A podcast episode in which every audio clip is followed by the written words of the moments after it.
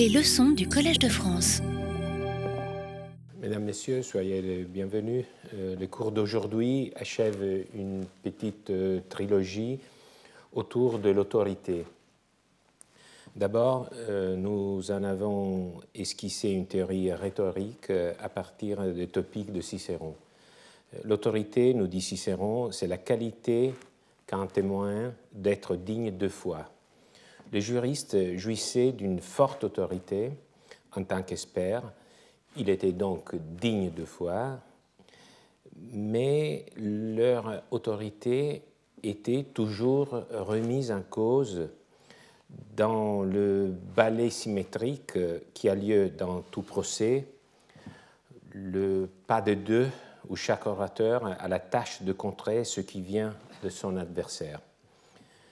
Puis la semaine dernière, nous avons observé les juristes se pencher sur leur propre histoire, fixant une borne entre juristes du passé et juristes du présent, une opération qui a contribué à rosser l'autorité des juristes plus anciens.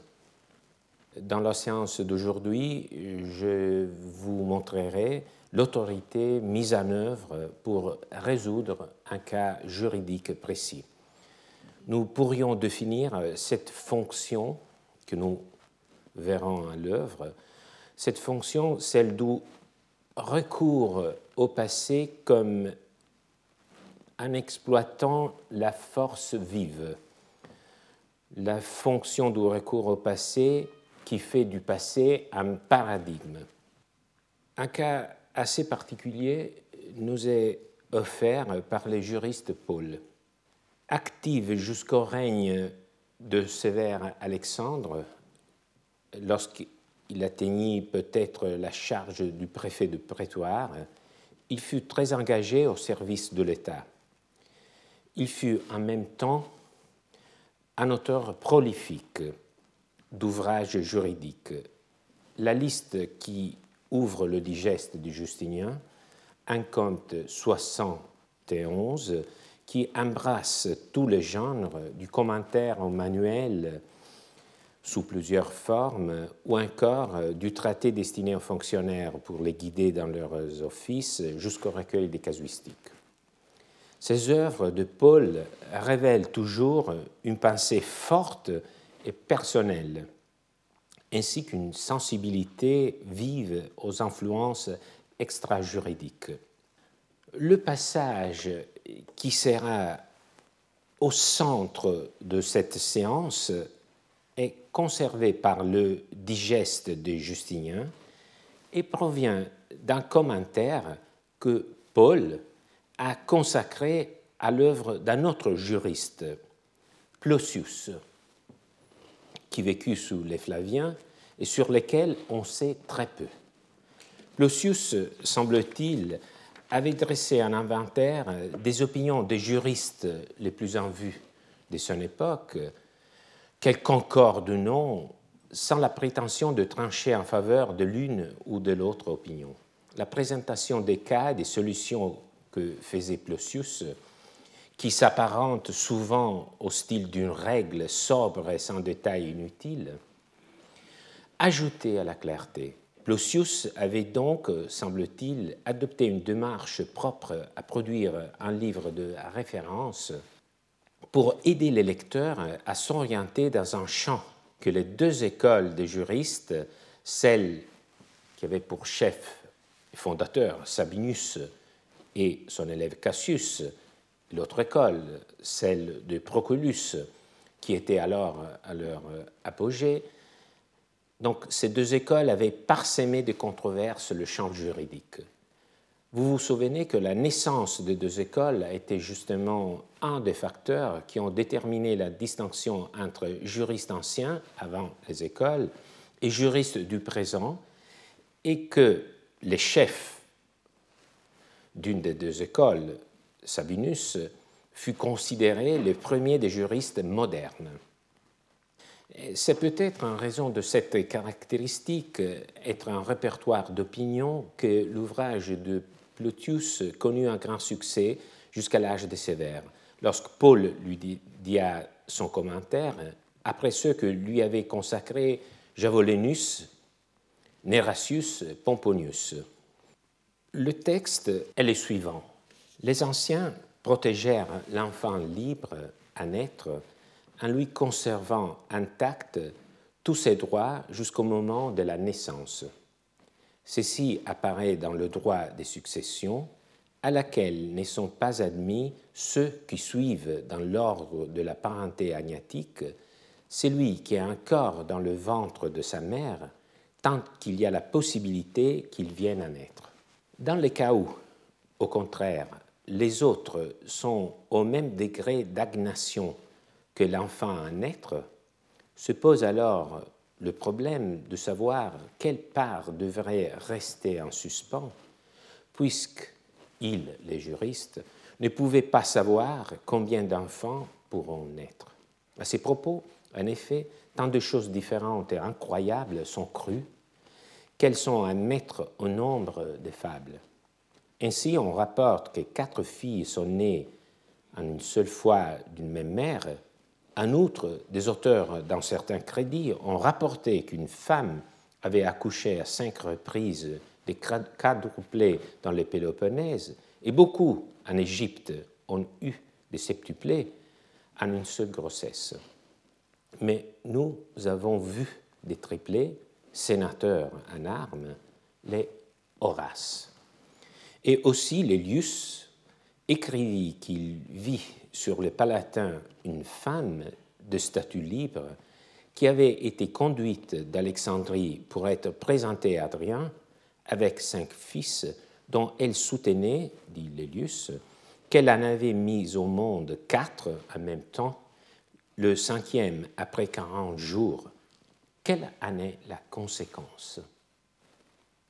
Les auteurs du droit ont suivi avec une grande sagesse une sorte de moyenne, moyen terme, en tenant compte de ce qui peut arriver sans être d'une rareté excessive, c'est-à-dire que comme il peut arriver la naissance des triplés, ils assignèrent un quart au fils déjà vivant. En effet, dit Théophraste, ce qui n'advient qu'une fois ou deux, les législateurs n'en tiennent pas compte, c'est pourquoi dans les cas où elle accoucherait dans ce fils, le fils déjà vivant sera jusqu'à la héritier, non de la moitié, mais du quart. Avant de commenter ce texte, je dirais ligne par ligne, c'est ma méthode, il faut dire quelque chose sur son véritable auteur. Parce que je vous ai indiqué qu'il s'agit d'un commentaire de Paul dédié à un autre juriste, Plosius.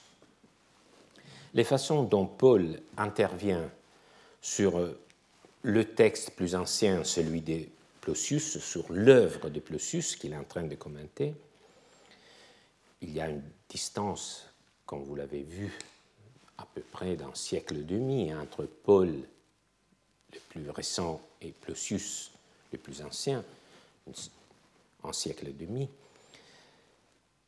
Donc les façons dont Paul intervient sur le texte sont plusieurs et diverses. Parfois, il se limite à la reproduction du texte de Plosius tel qu'il était. D'autres fois, il l'actualise en rapportant l'avis d'un juriste postérieur, dans le texte que je viens de vous lire, en effet, il y a la citation de Lélius, qui est un juriste de l'époque d'Adrien, donc qui est postérieur à Plosius, ce qui montre qu'au moins cette citation vient de Paul. D'autres fois encore, Paul réécrit de sa main des passages entiers. Dans ce cas, nous n'avons pas beaucoup de points de repère. Il est difficile de dire si les textes que nous allons commenter remontent à Plosius ou à Paul. Euh, par convention, étant donné que la pensée se développe de façon continue et bien structurée, il me paraît préférable de l'attribuer à une seule main, et donc par la suite, je parlerai seulement de Paul pour indiquer l'auteur de ce texte. Mais il faut bien se souvenir que ce texte est pris et tiré d'une œuvre qui est un commentaire à l'œuvre d'un juriste précédent, Plosius. Mais je parlais presque toujours de Paul. Vous voyez que euh, traiter les textes des juristes romains comme de la littérature, euh, c'est à la fois difficile mais nécessaire, parce qu'il y a toujours des problèmes, même fondamentaux, comme celui de l'attribution de, textes aux différents auteurs. Alors, je commence par la lecture du texte et le texte dans son entièreté est mis sous l'égide du passé. Parce que le premier mot est antiqui, les anciens. Qui sont-ils? Ce n'est pas précisé. Peut-être en général les ancêtres, ou plus spécifiquement les décemvirs c'est-à-dire les auteurs de la loi des douze tables. Peut-être encore les juristes d'un temps, d'une époque incertaine. Le, début de ce texte de Paul souligne de façon élogieuse que ces antiquis avaient sauvegardé la position patrimoniale de l'enfant à naître, qui est appelé venter. Le terme fréquent dans les vocabulaires juridiques se réfère de façon métonymique au fœtus par la référence au ventre de la mère qui le contient et dont, du point de vue juridique, il fait partie jusqu'à l'accouchement. En plaçant son exorde sous l'égide des Antiquis, Paul applique le procédé rhétorique de l'éloge du législateur. Ce n'est pas fréquent qu'on fasse l'éloge du législateur, c'est plutôt la critique du législateur qui nous convient. Mais les anciens euh, utilisaient même le recours à l'éloge, mais bien entendu dans une perspective agonistique. C'était une technique utilisée par tout avocat souhaitant mettre en valeur une loi qui lui était favorable. Et s'opposant à son adversaire qui voulait la critiquer. En général, l'éloge de la loi était pratiqué par qui soutenait l'interprétation littérale de la loi, le blâme, au contraire, par qui voulait l'interpréter plus librement. C'est un lieu commun. Nous avons déjà rencontré la signification rhétorique de ce terme, le lieu commun. C'est un lieu commun qu'on trouve fréquemment dans les déclamations mineures des Quintiliens attribuées à ce rhéteur, où on lit des éloges comme nos illustre ancêtres, ces créateurs célèbres du droit, qui, à travers les lois et le droit, donnèrent une forme à une cité, un corps brut. Ou encore, en effet, il est clair non seulement que nos aïeux très prudents, fondateurs de cette cité, ont émis cette loi avec sagesse, mais aussi que ce droit, puisque la cité l'a appliqué depuis si longtemps, est désormais approuvé. Vous voyez dans ce deuxième passage la fonction du temps, c'est-à-dire le temps qui fait référence à l'origine ancienne de la législation, mais aussi le temps de, de l'utilisation, de l'application de cette loi qui apporte, lui, une légitimation, donc vous voyez le, temps euh, dans sa fonction de donner de l'autorité au droit. Mais il n'y avait pas seulement l'éloge qui passait par les biais du temps de l'ancienneté, l'éloge pouvait se baser aussi sur la raison, il y a toujours ce jeu entre la raison et l'autorité, et la raison, c'est la justification de, de la loi. Dans ce cas, bien entendu, la justification est la protection des mineurs, mais on peut trouver même euh, la valeur euh, opposée. Il y a un passage où on, peut lire euh, l'éloge du législateur qui avait pourvu à la vieillesse. Donc, vous voyez là, et c'est justement avec le, même mot que le juriste a utilisé, prospexerunt prospexit. Donc vous voyez, c'est une technique que, que le, juriste euh, reprend de, de, la, de la rhétorique, l'éloge du législateur. Bien entendu, si les, ancêtres euh, s'identifient euh, avec le législateur, mais en tout cas, euh, c'est vraiment l'éloge de ce principe. Que le juriste Paul ait choisi l'éloge du législateur comme exorde s'insère en somme dans une tradition bien éprouvée. Le juriste en use avec adresse en unissant deux motifs avec l'effet d'un renforcement réciproque. La protection du posthume, le fils à naître qui naîtra après la mort de son père, la protection du posthume est inspirée en soi par un sentiment d'humanité digne d'approbation. D'autre part, le fait que ce sont les anciennes, les antiques, parangons de la sagesse, qui ont décidé de l'introduire, ce principe, sert à, confirmer sa validité.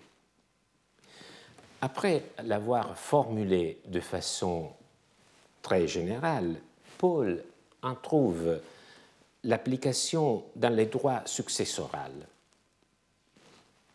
en particulier dans deux cas. Le premier qui ne soulève pas des difficultés, vous pouvez les lire. Le second qui, au contraire, avait suscité une discussion et qui semble donc être le véritable point d'arrivée du discours. Essayons d'expliquer ce cas.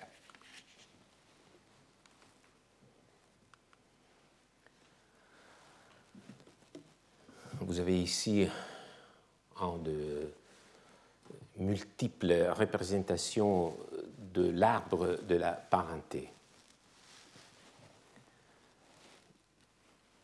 Vous voyez au centre,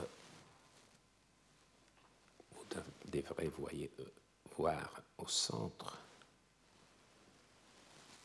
j'arrive pas, oui, le visage du défunt, un peu triste. Après, vous voyez tous les diramation de, cet arbre qui montre la proximité au défunt des, autres membres de sa parenté.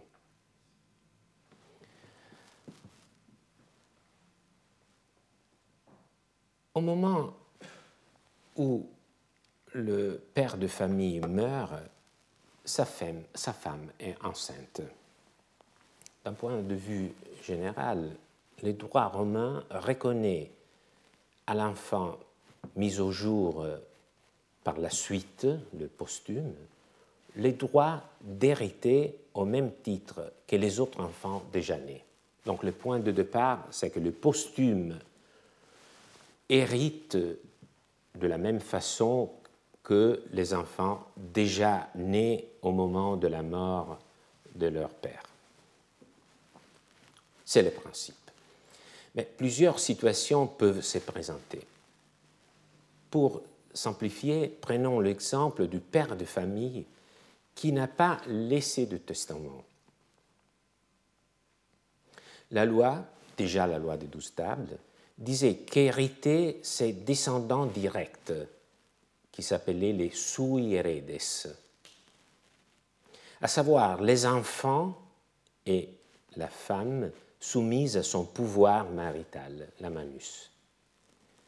Un cas d'absence des descendants directs, ce sont les agnats qui héritaient, les parents les plus proches en ligne masculine. Par exemple, le frère du défunt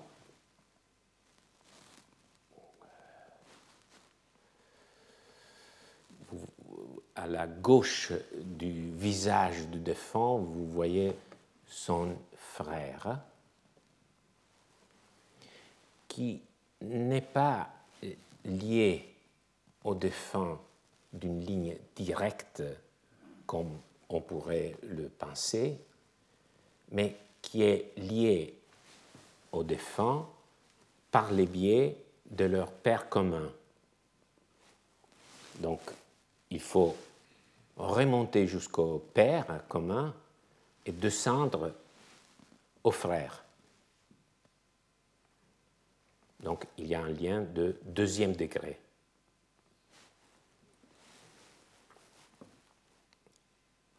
Même chose pour euh, la sœur. Donc même, même la sœur héritée du frère défunt sans testament si au moment où meurt le père de famille sans avoir fait de testament, sa femme est enceinte et qu'il n'y ait pas d'enfant, donc le défunt n'a pas d'enfant, mais seulement un frère ou une sœur, la règle est simple. On attend la fin de la grossesse car si un fils naît, le posthume, le défunt aura, après sa mort, un fils, tout, tout l'héritage lui reviendra et rien ira au frère ou à la sœur. Donc, la règle est très simple, dans son application, il faut attendre de voir la fin de la grossesse et si un enfant effectivement naît, il aura tout.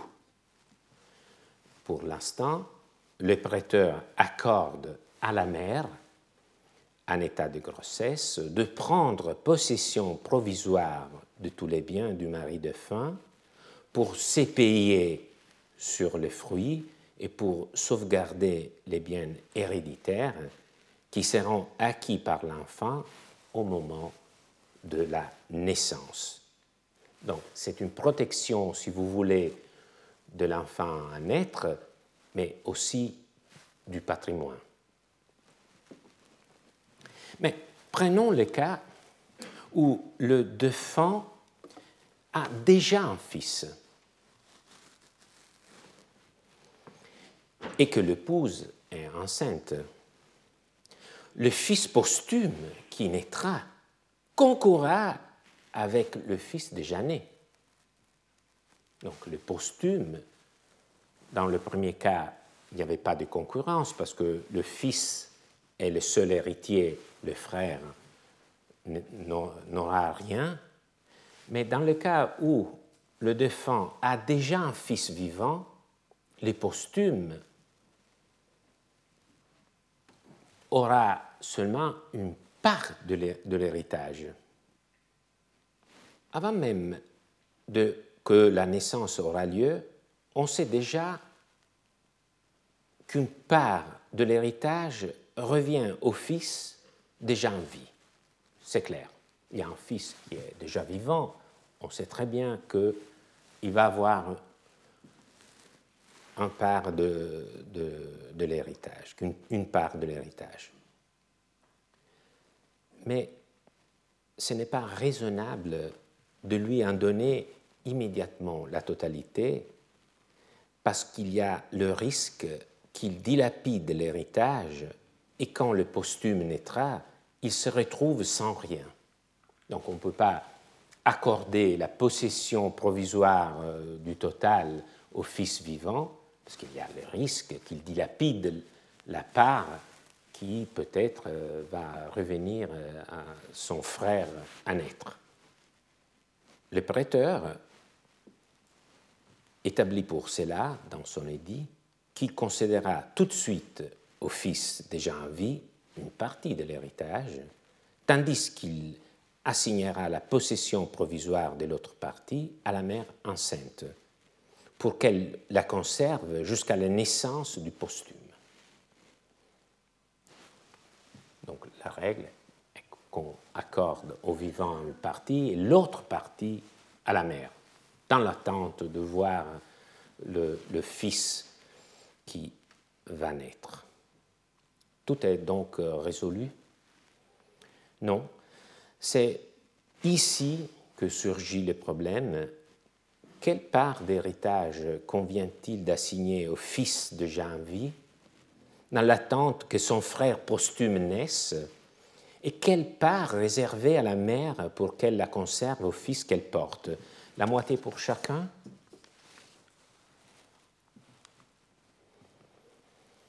Cela semble raisonnable, mais voilà le problème. Et s'il naissait, naissait non pas un, mais deux posthumes, des jumeaux,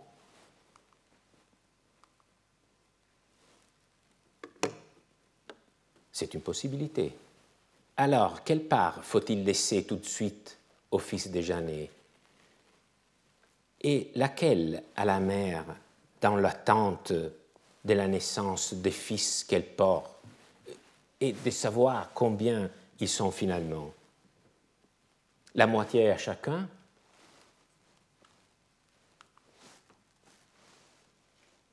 Mais il pourrait se produire qu'il naisse un enfant, mais aussi plusieurs. Donc, peut-être un tiers au fils déjà né et deux tiers à la mère pour les enfants, les jumeaux qui pourraient naître. Mais comment exclure que les fils à naître soient plus nombreux?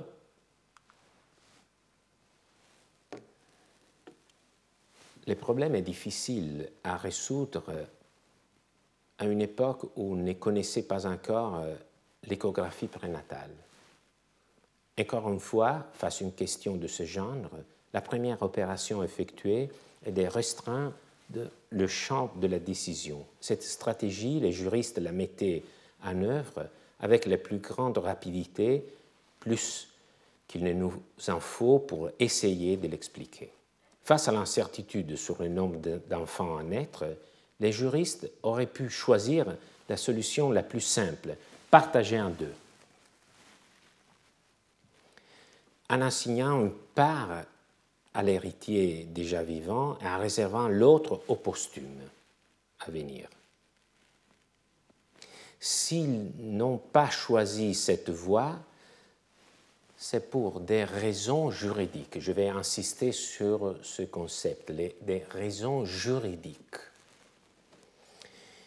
Ils voulaient protéger le plus possible l'enfant à naître et aussi la mère qui pourvoit à ses besoins pendant la grossesse en puisant dans l'héritage de façon anticipée.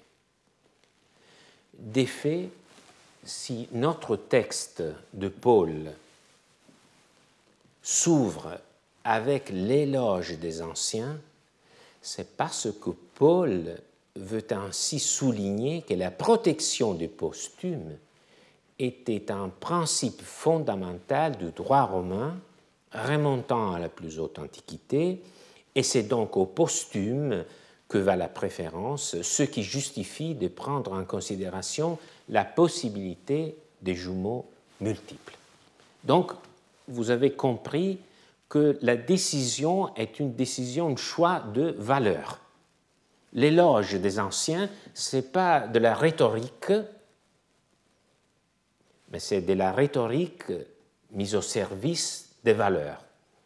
Le, la valeur est la protection patrimoniale de l'enfant à naître, des posthumes.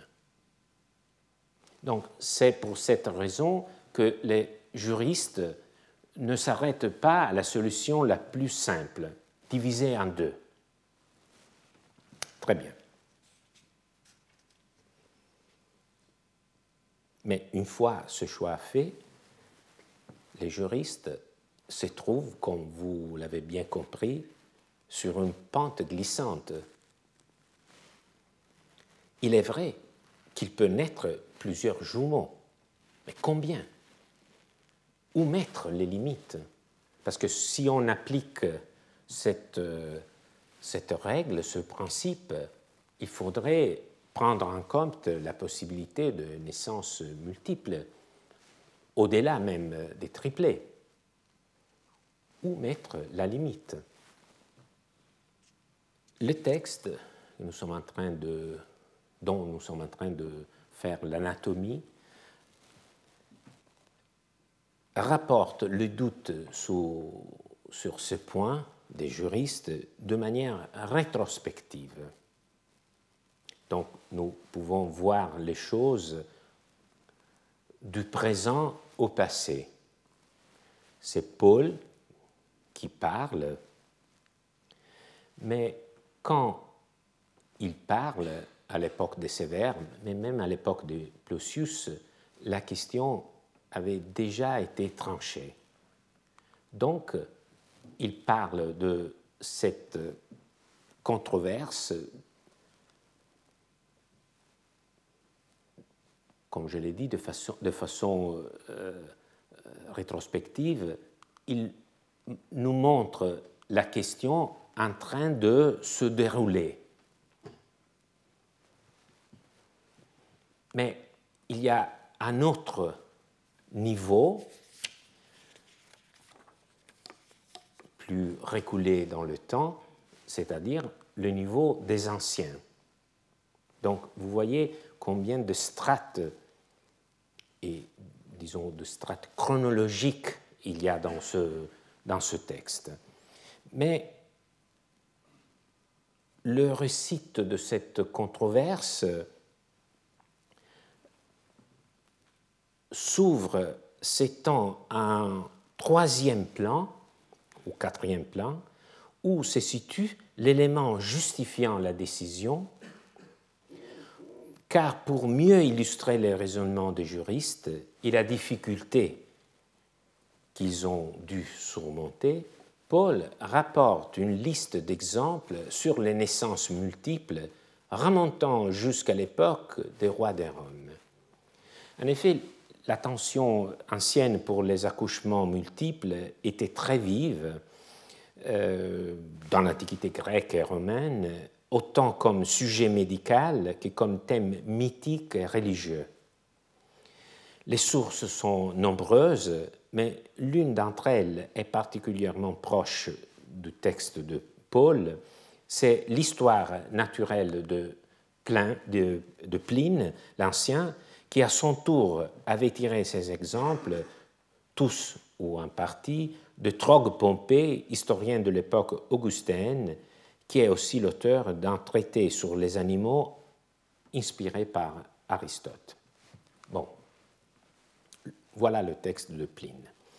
L'exemple des, des Horaces et des Curias établit avec certitude la naissance des triplés, dit Pline.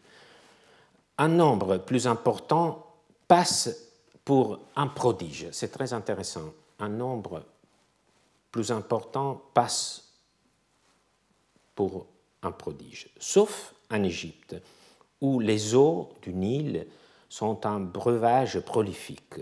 Vers la fin du règne du divin Auguste, Fausta, une femme du peuple qui avait mis au monde à Ostie deux garçons et autant de filles, annonça sans aucun doute la famine qui survint par la suite. Donc c'est un prodige. C'est au-delà des triplés, et cette naissance, en effet, annonçait la famine. On trouve encore dans le Péloponnèse une femme qui accoucha à quatre reprises des quintuplés, dont la plupart vécurent chaque fois. Bien plus, en Égypte, Trogue signale la naissance des septuplés à la fois au cours du même accouchement. Voilà le passage du texte de Paul qui correspond. À ces propos, en effet, tant de choses différentes et incroyables sont crues qu'elles sont à mettre au nombre des fables. Ainsi, on rapporte que quatre filles sont nées en une seule fois d'une même mère. En outre, des auteurs dans certains crédits ont rapporté qu'une femme avait accouché à cinq reprises des quadruplés dans le Péloponnèse, et beaucoup en Égypte ont eu des septuplés en une seule grossesse.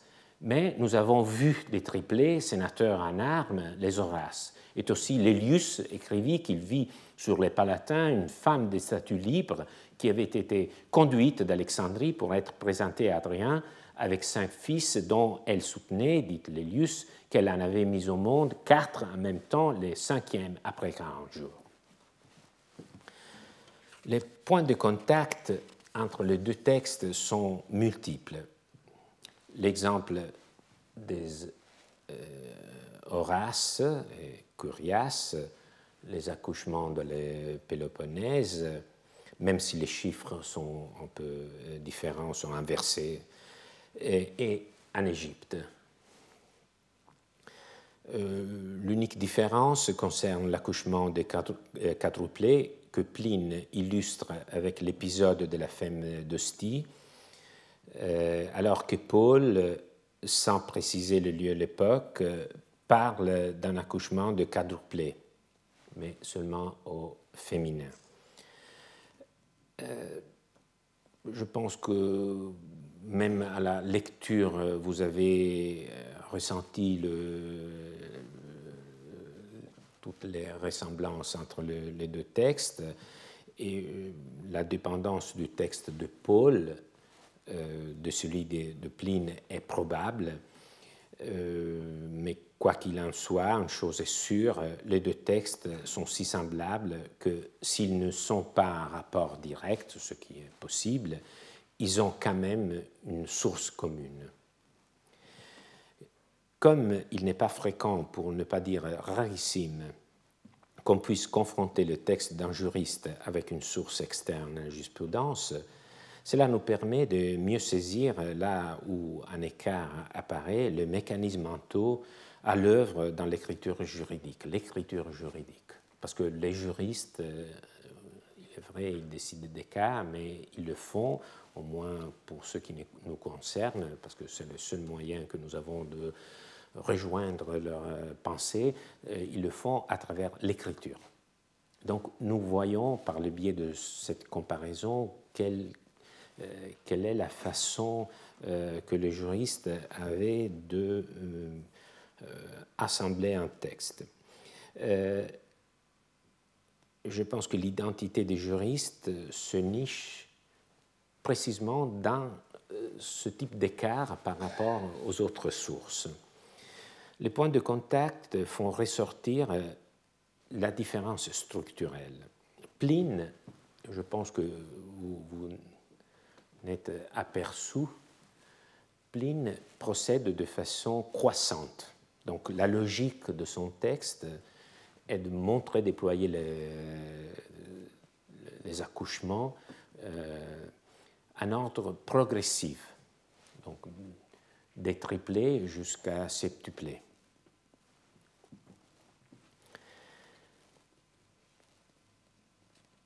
Car de façon générale, comme je l'avais souligné pendant la lecture du texte, le but de Pline est de raconter des phénomènes naturels prodigieux relatifs à l'homme, de souligner l'extraordinaire plutôt que la normalité. Donc il parlait de prodige. Paul ne suit pas un ordre croissant, donc quel ordre suit-il? Il distingue, crois-je, les cas en deux grands groupes.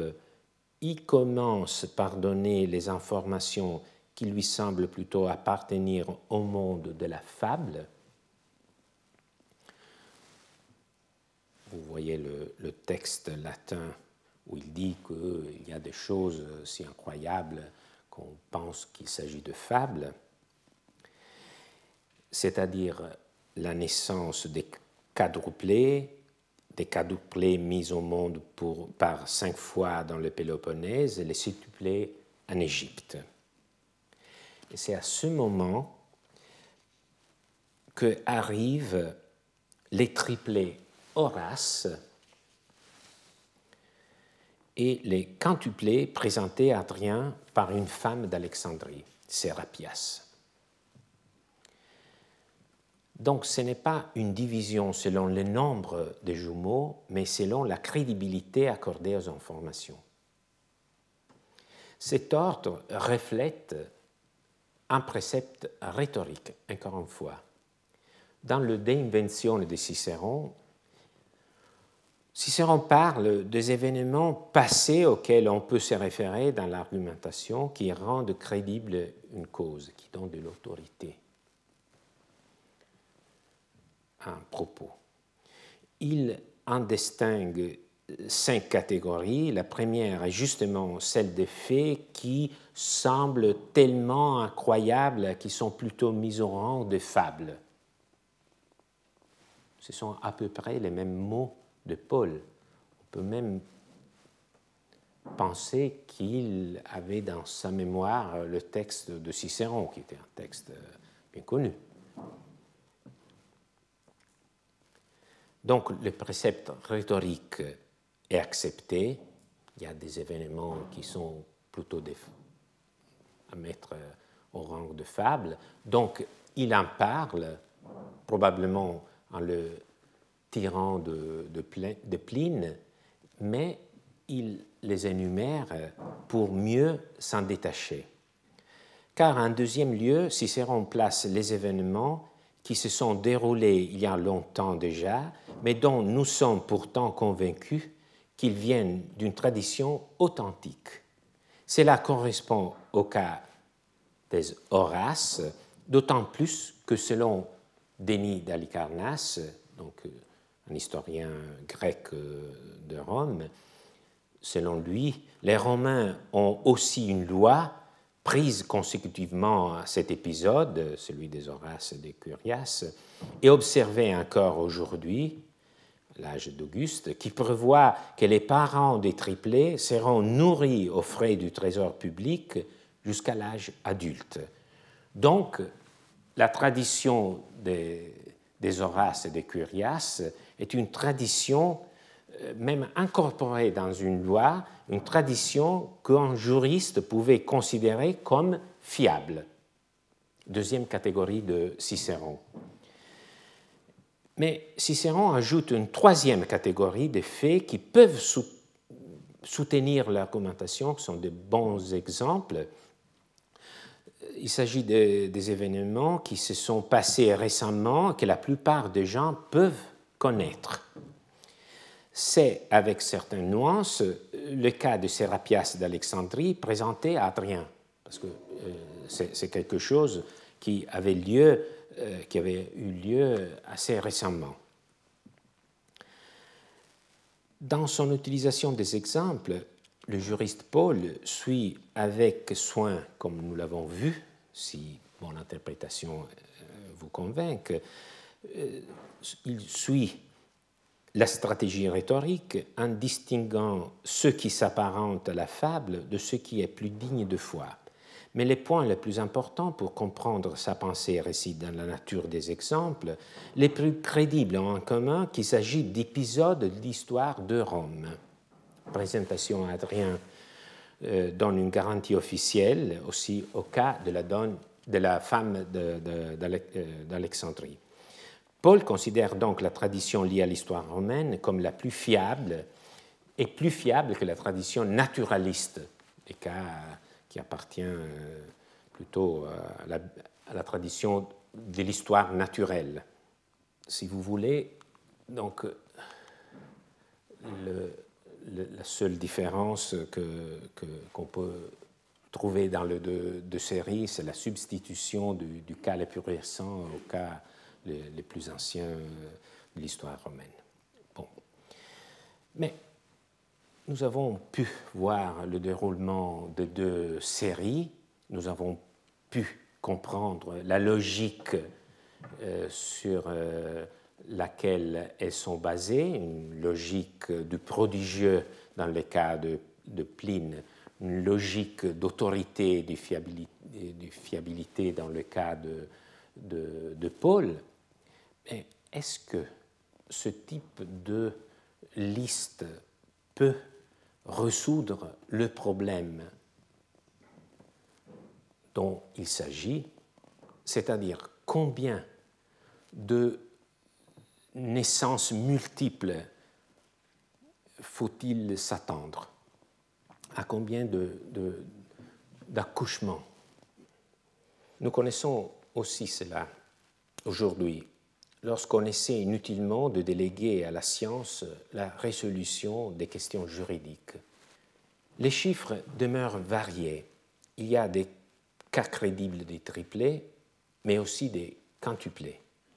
C'est ici qu'entre en jeu la raison des juristes.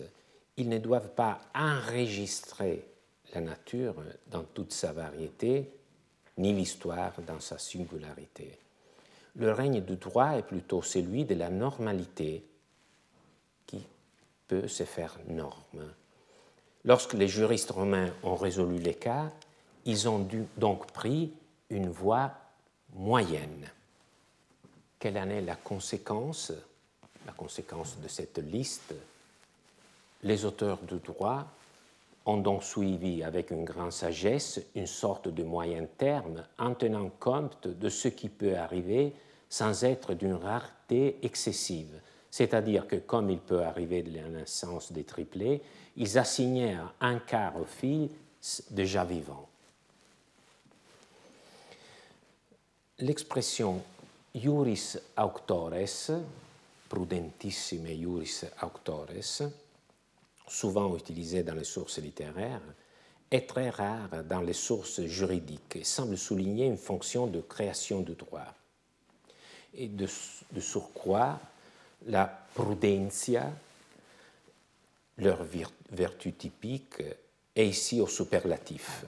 Et c'est la seule forme qui soit attestée chez les juristes, prudentissime de la verbe. Cette vertu convient également aux philosophes et c'est peut-être justement pour cela qu'elle est citée ici. Car la medietas, le critère de la bonne moyenne, permet aux juristes de défaire les chevaux de l'histoire et de la nature. Et la philosophie arrive en renfort sous forme d'une citation tirée d'un ouvrage perdu de Théophraste. Les successeurs d'Aristote proclame que le bon législateur doit tenir compte de ce qui s'est produit assez souvent et non pas de l'exception absolue de ce qui arrive seulement une fois ou deux. Par conséquent, en rejetant les chiffres trop élevés des naissances multiples, les juristes attribuent aux descendants vivants un quart de l'héritage, laissant donc place à une possible naissance des triplés. Donc la solution est de prendre en compte la possibilité de la naissance de triplés et donc pendant la grossesse de la mère, on attribue un quart au fils déjà vivant et on réserve le reste, trois quarts, au fils à naître. Évidemment, on pourrait bien se demander s'il n'y a pas une contradiction, vu que les naissances multiples et les triplés, d'autant plus, étaient dans l'Antiquité et demeurent encore une rareté. Est-ce qu'il y a une contradiction entre la normalité que les juristes visent et la prise en compte d'un événement assez rare? La norme étant un seul nouveau-né par accouchement, selon les statistiques actuelles, la moyenne est d'environ une naissance multiple sur 2000. Mais nous ne devons pas oublier qu'il s'agit d'une décision juridique. c'est tout le, disons, la morale de mon discours. C'est une décision juridique guidée par une valeur. Et la valeur est celle indiquée au début du texte, à savoir la protection vigoureuse du sujet qui va naître. Et la décision du juriste réalise le meilleur équilibre possible entre la protection du posthume et de la femme enceinte, d'une part, et celle des intérêts de l'héritier déjà en vie, d'autre part. Et le fait que les triplés coïncident avec l'un des mythes les plus connus à Rome, le combat des Horaces et des Curias, aura assurément contribué à conférer à cette décision le goût de la tradition qui fait autorité, car comme l'écrivit Tite Live, à peu près aucun autre épisode de l'Antiquité n'est plus noble. Il s'agit là d'un fresque du Cavalier d'Arpino dans l'appartamento des Conservatori à Rome, sur euh, le Campidoglio. C'est une salle avec plusieurs épisodes euh, de l'histoire de Rome, mais qui prend le nom euh, du fresque des Horaces et Curias. Et donc, aucun autre épisode de l'Antiquité n'est plus noble. Et dans cette salle, il y a eu aussi des événements assez nobles, comme la signature du traité des Roms en 1957 pour la constitution d'une communauté économique européenne, avec les six pays fondateurs, l'Allemagne, la Belgique, le Luxembourg, les Pays-Bas, l'Italie et la France. Nous sommes arrivés au terme de la controverse dont Paul a illustré le déroulement de façon rétrospective, on peut se demander quels en ont été les protagonistes. On retient habituellement que les auteurs qui ont décidé cette controverse, euh, donc les juris autores qui étaient très prudents, euh, étaient Sabinus et Cassius. C'est possible. Je souligne que le mot antiqui est un mot, typiquement de Sabinus. Je pense que certains parmi vous euh, se rappellent euh, que dans la dernière séance, nous avons euh, parlé de, des anciens et du fait que Sabinus avait commencé à utiliser le terme de antiqui pour faire une différence entre les juristes du présent et ceux du passé. Donc c'est un mot euh, typique de, de, Sabinus.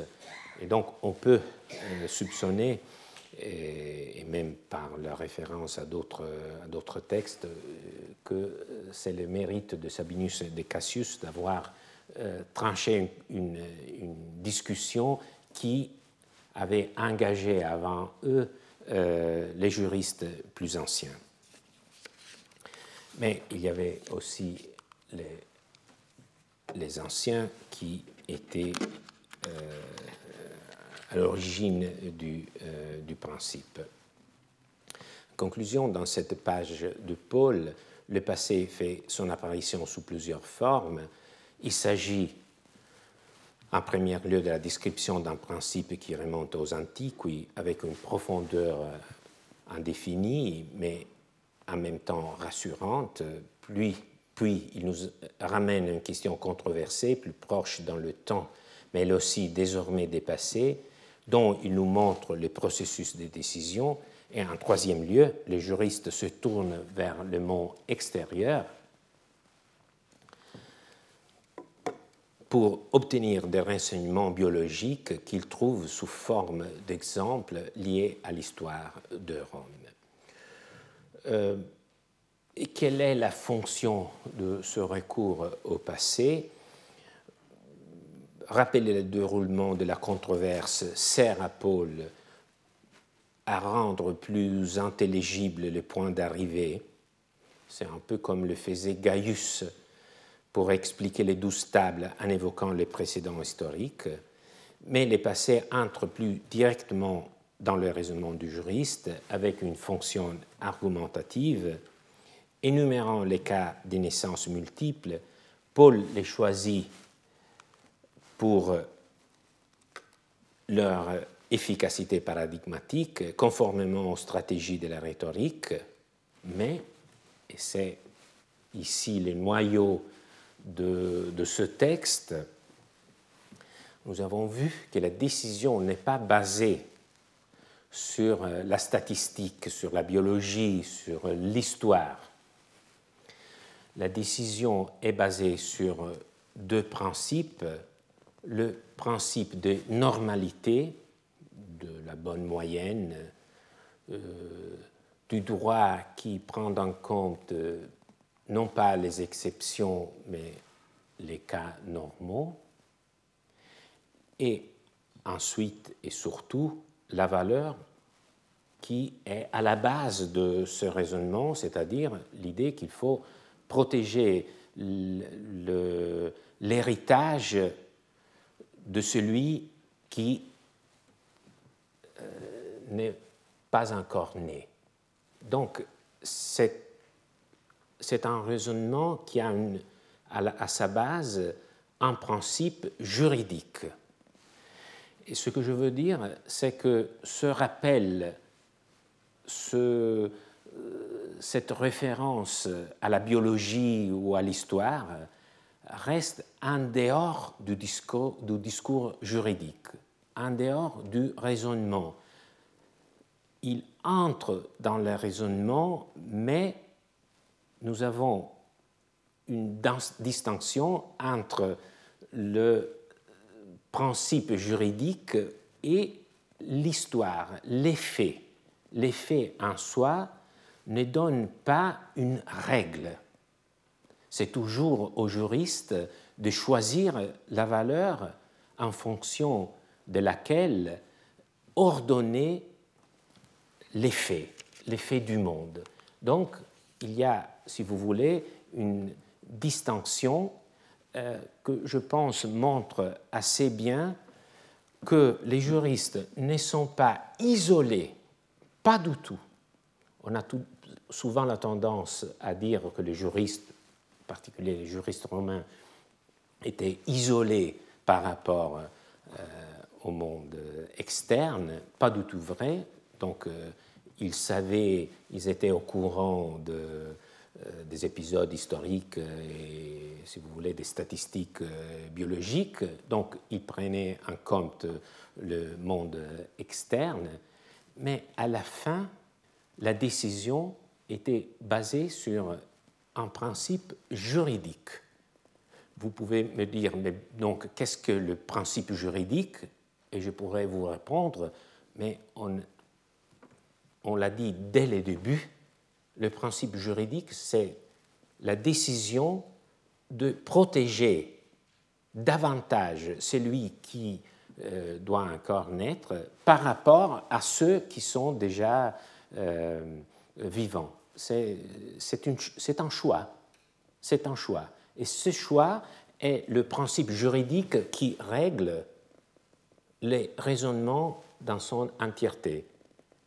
Et si vous voulez, il y a aussi le principe plus général de l'équité, parce que cette décision est une décision qui cherche, à partir de la valeur qui a été choisie, de trouver un équilibre entre des intérêts qui sont quand même tous valables, tous méritent d'être protégés. Et donc, c'est la solution que, selon les juristes, assure au mieux euh, le principe et l'équilibre euh, des intérêts. Et donc, pour, euh, pour conclure, euh, oui, il y a un recours à l'histoire, mais dans ce cas, nous voyons que l'histoire est un proie aux juristes qui, pour réguler le futur, cherchent un ordre aussi dans le passé, mais c'est un ordre qu'ils utilisent à partir de leurs propres valeurs. Merci. Retrouvez tous les contenus du Collège de France sur www.colège-2-france.fr.